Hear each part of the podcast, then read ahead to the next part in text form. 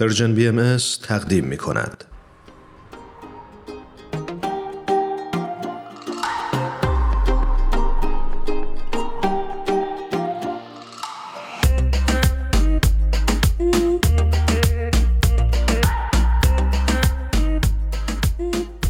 خانم فرزانه ثابتان، خوشحالم که دعوت ما رو پذیرفتید و مهمان پادکست هفت شدید. من هم خوشحالم که در خدمت شما هستم.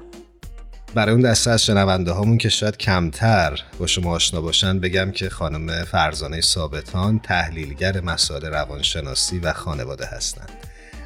خانم ثابتان، ما امروز یعنی هفته گذشته و امروز موضوع برنامه‌مون در ارتباط با شادی بود و دوست داشتیم که از منظر شما به عنوان یک روانشناس بیشتر این مفهوم رو تحلیل و بررسی بکنیم. خوبه که صحبتمون رو اصلا اینطور آغاز بکنیم که از دیدگاه شما شادی چطور تعریف میشه؟ ببینید، شادی در واقع به نظر من دو حالت میتونه، از دو دیدگاه میشه بهش نگاه کرد، از دو زاویه میشه بهش نگاه کرد. یکی به عنوان یک هیجان، یک احساس هیجانی عاطفی است که ما هممون تجربهش میکنیم. به طور کلی احساسات رو خیلی نمیشه تعریف کرد چون افراد تک تک احساسش میکنن، ولی شاید از نمادهاش، از رفتارهایی که بر اثر اون احساس دست میده به فرد و نمایان میشه در رفتار اون فرد، از اونها بتونیم تشخیص بدیم. مثلا جمله نما... نمادهای شادی خنده است. آدم وقتی میخنده میگن شاده، خوشحاله. وقتی انرژی داره، فعالیت داره، پرشوره، ذوق داره، اینا میگن شاده، خوشحاله. و خود ما هم این رو تجربه میکنیم. وقتی ما احساس شادی میکنیم این رفتارها از همون نمایان میشه. اما معمولاً شادی رو گاهی وقتا از یک زاویه دیگه میشه بهش نگاه کرد و اون شادی معنوی درونی و یک احساس عمیق رضامندی است.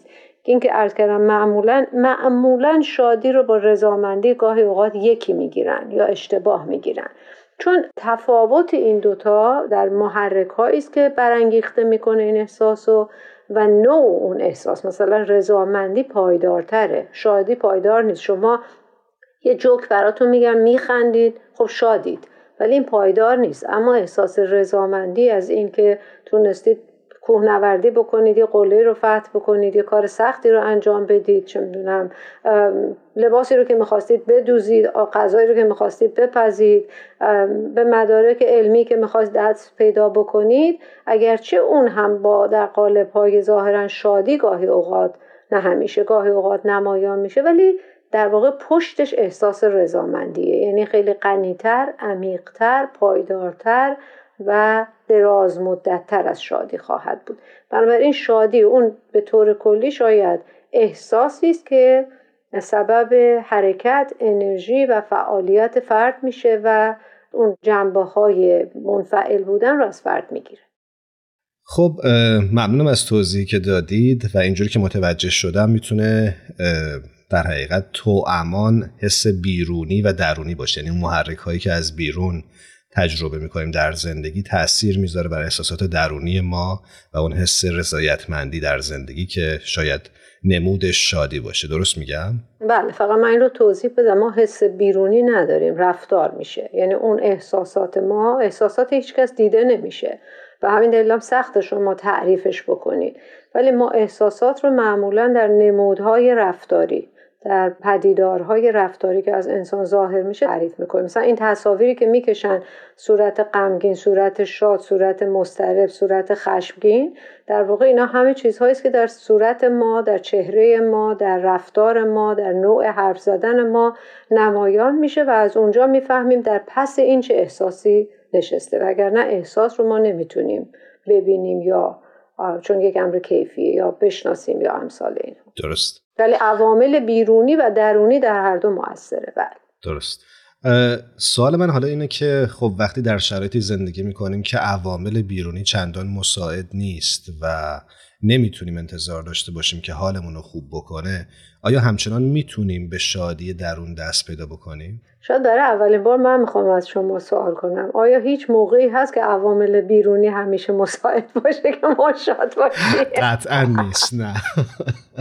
حداقل یک حداقلی از شرایط خوب رو اگه در نظر بگیریم، اگه اون حداقل نباشه چه کار کنیم؟ دقیقاً. ببینید به طور کلی من چند تا اصل رو اینجا خدمتتون عرض کنم. ما در عالم هستی، دنیایی که ما داریم درش زندگی میکنیم، چند تا اصله، این قوانین راهنمای رانندگی که اگر این اصلها رو هرچه کمتر بپذیریم بیشتر دچار مشکل میشیم. یعنی اگر من نپذیرم چراغ قرمز یعنی توقف بگم بی خوده رد شم، خب ماشین بهم میزنه، تصادف میکنم، سر کله‌ام میشکنه. اینم هم همین حالتو داره. اصلهایی که در عالم وجود داره چند تا اصل اساسی است. یکی اصل نسبیته، یعنی هیچ چیزی مطلق نیست. یکی اصل تغییره، همه چیز در حال حرکت و تغییره. یعنی من الان ممکنه خیلی غمگین باشم، یه اتفاقی بیفته یک ساعت بعد خوشحال بشم، شاد باشم. بنابراین همه چیز در حال تغییره. حالا اینو فلاسفه قدیم از هراکلیتوس میگه که هیچ فردی دو بار در یک رودخانه پای نمیگذاره، این جمله معروفشه. در آثار باهایی هم حضرت عبدالبها عنوان میکنن که هر وقت غمگین میشید به این فکر کنید که به هر حال میگذره. این میگذره یعنی تغییر. بنابراین همه چیز در حال تغییره. یک اصل دیگه‌ای که هست اصل محدودیته که این تغییر و نسبیت همه رو اون اصل سواره. یعنی ما در یک دنیای زندگی میکنیم که همه چی محدوده. من نمیتونم هر کار که دلم میخواد بکنم، هر جا که میخوام برم، هر نوع آدمی که میخوام باشم. بنابراین خود این حدهاست که اصلا مسئله سختی رو مطرح میکنه. بنابراین در این عالم ما نمیتونیم بگیم زندگی بدون سختی، بدون محدودیت وجود داره. بحث شادی و به عبارت دیگه من اینجا بیشتر روی رضامندی تاکید میکنم، چون شادی روی رضامندی سواره. حالا یه مقدار توضیح میدم خدمتتون. این هست که من چقدر بتونم با این محدودیت ها تطابق بدم خودم رو، نه سازگار بشم، تطابق بدم، راه‌های گذر از این محدودیت‌ها رو یاد بگیرم، نه باز فرار کردن، راه‌های روبرو شدن با این محدودیت‌ها. همه این محدودیت‌ها در واقع همون سختی یا چیزی است که ما در اصطلاح بهش میگیم رنج. با اینها بتونم روبرو بشم. در واقع رنج و سختی جزء لاینفک و اجتناب ناپذیر زندگیه. اون چیزی که باعث میشه ما احساس رضامندی بکنیم یا احساس شادی بکنیم یا این احساس رو نکنیم، یعنی احساسات متضادش مثل غم و اندوه و افسردگی داشته باشیم، در واقع خود من مؤثرم در چگونگی برخوردم با این مسائل. وقتی من برخوردم طوری باشه که احساس بکنم نمیتونم، نمیشه، اصلا ممکن نیست، دست من نیست، من هیچ گونه قدرت فعالیت و قدرت این که بتونم از این مخمصه در بیام ندارم یا بخوام فرار بکنم از مسئله، از مشکل، طبیعتاً چی میشه پاسخ؟ اینی که من نمیتونم شاد باشم یا مضطربم یا نگرانم یا غمگینم یا امثال اینا. ولی اگر من بپذیرم مسئله سختی رو، روانشناس معروف سوزان دیوید این رو میگه، میگه ما باید سختی ها رو در آغوش بگیریم، بغل کنیم، باید با سختی هامون مواجه بشیم. دکتر حمید پور میگن باید به سختی ها خوش آمد بگیم. چرا؟ چون جزء لاینفک زندگیه. میگن به راه بهش از وسط جهنم میگذره، جهنم همین سختی هاست. یعنی اگر ما بتونیم از سختی ها به سلامت عبور کنیم، و سلامت به معنی این نیست که هیچ دردمون نیاد، هیچ مشکلی پیش نیاد، تعادلمون رو از دست ندیم، طبیعتاً پیامد این هم احساس شادی هم احساس رضامندیه. شما یه بچه رو نگاه کنید چند بار بلند میشه، زمین میخوره، پاش درد میگیره تا اینکه بتونه دو قدم راه بره. خب این سختیه، این محدودیته. آیا میتونه این سختی و این محدودیت رو نپذیره؟ ولی مسئله اینه که بچه به این نگاه می رفتار میکنه که من حرکت بکنم و یاد میگیرم. اون سختی براش درد داره، ولی دردیه که وقتی هم وامیسته دستشو بالا میکنه، خوشحاله، برای خودش دست میزنه. بنابراین بحث اصلی این هست که ما چطور با سختی مواجه بشیم. افرادی که میخوان از سختی یا از رنج فرار بکنن، که شادی یعنی فرار کردن از رنج، یعنی رنج نداشتن، یعنی درد نداشتن، اینجور افراد بیشتر دچار درد میشن و دچار ناراحتی میشن.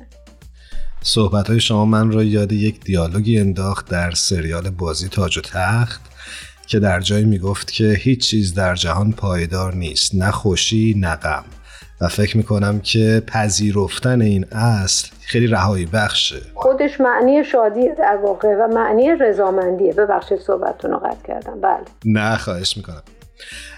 یادمه که توی صحبت‌های آقای دکتر مجتبی شکوری جایی میشنیدم که لزوماً شاد زیستن هدف زندگی ما نبوده و اگه اشتباه نکنم در طول دویست سال گذشته بوده که شاد زیستن و شادی به عنوان هدف زندگی تعیین شده. شما چقدر با این نکته موافق هستید؟ اولا من کاملا با صحبت دکتر شکوری موافق هستم و یه بحث دیگه هم می ف... ایشون توضیح میدن که اصلا زندگی هیچ جا شاد نیست، همش یه نوسانی بین میل و ملال. یعنی ما یا در حسرت یه چیزی هستیم یا وقتی به دستش آوردیم دوباره میریم سراغ یه چیز دیگه، اون ارزشش رو از دست میده. شوایسر هم میگه میگه که آرزو هیچی نیست، وقتی دنبالشی که داری تقلا میکنی، وقتی هم بهش میرسی میبینی اه تموم شد، هیچی نیست. ببینید در واقع مسئله همینه. اون چیزی که ما الان بهش در این دویست سال اخیر به نام شادی به وجود اومده، همونطور که عرض کردم، اینو فرار از واقعیت هاست، فرار از ذات عالمی است که ما داریم درش زندگی میکنیم، محدودیت ها.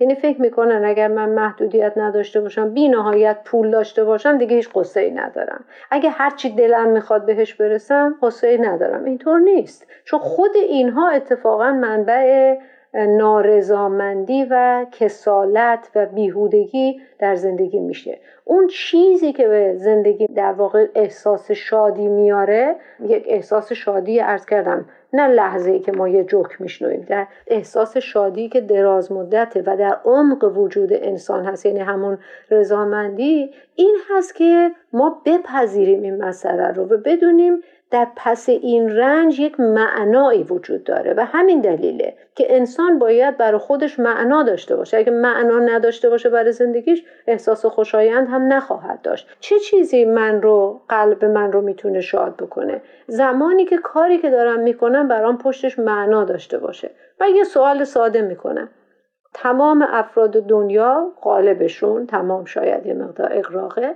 اکثر مردم دوست دارن بچه دار بشن، بچه‌شون رو بزرگ کنن. شما به من بگید کجای فرزند پروری کار آسونیه؟ ولی چرا همه این کارو میکنن؟ فکر میکنم اصلا کار آسونی نیست، کار بسیار پرمسئولیت و پردغدغه‌ایه. بله، ولی اگر یک خانواده بچه دار نمیشن، حاضرن زمان و زمین رو به هم بدوزن، ثروتشون رو بدن، همه کار بکنن که چی؟ که بچه دار بشن.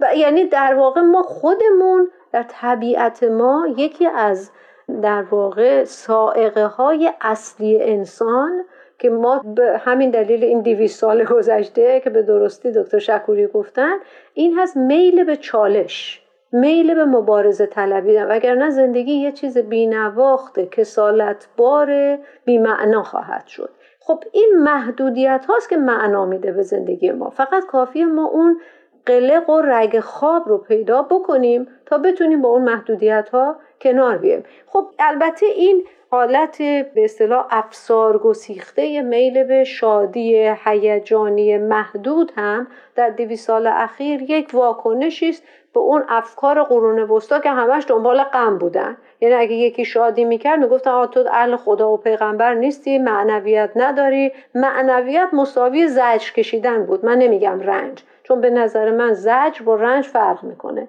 همونطور که شادی با رضامندی فرق میکنه. زجر درد و سختی است که آدم میکشه ولی هدفمند نیست، معنا پشتش نیست. ولی رنج اون چیزی است که سختی است که آدم میکشه ولی معنا پشتشه و به قول قدیمی ها لذت بخش، الم آوره، درد آوره، ولی در عین حال برای من خوشاینده، به من احساس بودن میده، احساس وجود میده، احساس وزن میده. هستی من احساس میکنم وزن داره. به همین دلیل هست که چیزی که قلب من رو مطمئن بکنه، چه چیزی قلب من رو مطمئن میکنه؟ معنای زندگی، ارزش‌های من، من میخوام چه کار بکنم، برای چی میخوام چه کاری رو بکنم، چرا یه چیزی ارزشمنده. یعنی این نوع فکر. حالا در دوران و قرون وسطا چی بوده؟ همش معنویت مساوی بوده با غم و درد و بدبختی. با به وجود آمدن رنسانس و انقلاب صنعتی و انقلاب علمی و همه اینا یه دفعه در اصطلاح ساده عرض میکنم انسان از اون ور پشتبون اومد افتاد این ور پشتبون، گفت حالا دیگه اصلا غم و درد نمیخوام، همه شادی. و این هر دو در یک حالت افراط و تفریط. نه، زندگی غم آمیخته به شادیه و زمان این دوتا میتونه با هم ادغام بشه و قابل تحمل، نه حتی قابل جستجو بشه که یک معنایی پشتش باشه. ممنونم. اشاره کردید به نقش معنویت در زندگی. میخواستم ببینم که از دید شما چقدر معنویت و حالا شاید به تعبیری روحانیات میتونه تاثیرگذار باشه در این حس رضامندی. شاید اگر بخوایم به همون کلمه معنویت اکتفا بکنیم، اتکا کنیم، معنویت یعنی در پی معنا بودن. و در پی معنا بودن یعنی اینی که من برای هر کاری که میکنم یه معنایی داشته باشم، یک توضیحی داشته باشم، چراییش برام مشخص باشه، چرا دارم این کار رو میکنم.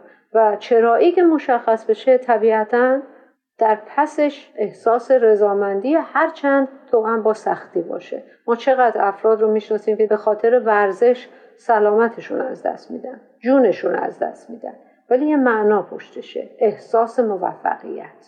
و انسان باز عرض میکنم ذاتاً طبیعتاً یک موجود معناجوست، موجودی نیست که بدون معنا بتونه زندگی بکنه. یعنی همه این مواردی رو که عرض کردیم در واقع اقناع ذات و طبیعت هستی انسان هست که همه اینها در هستی انسان نهفته شده. اینا چیزی نیست که ما میل به معنا رو، میل به رضامندی رو، نیاز به چالش رو بخوایم از محیط کسب بکنیم. البته محیط در فعالیت دادنش، متحقق کردنش یا سرکوب کردنش بسیار بسیار دخیله، ولی اینها چیزهایی است که ما در وجودمون داریم. شاید اون ویژگی‌های فطری که در انسان میگیم همین هاست. سپاسگزارم از توضیحاتتون.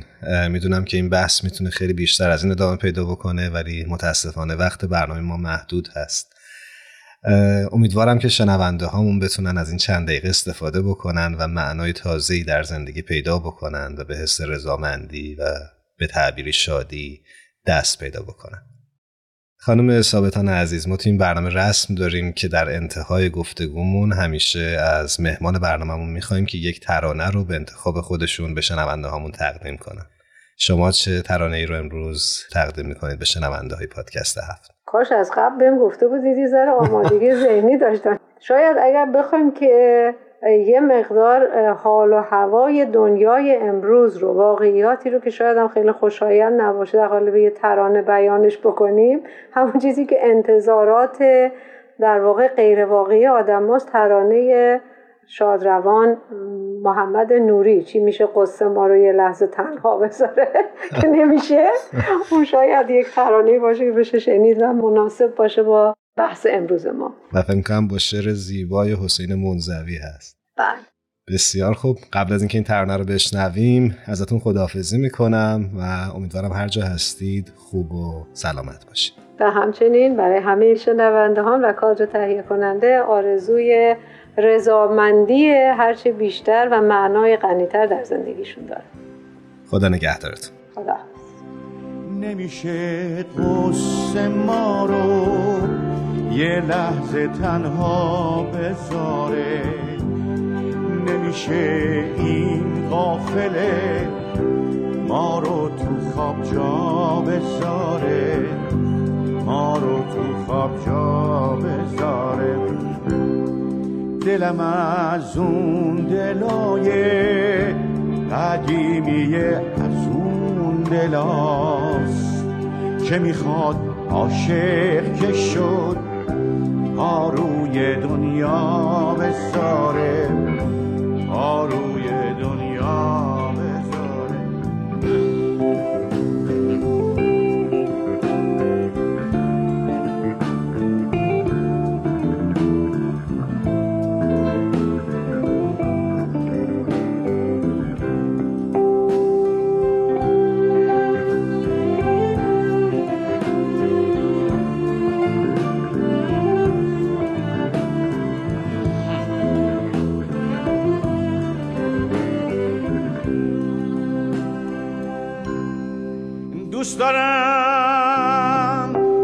دست از آسمون بیاد ما دوتا رو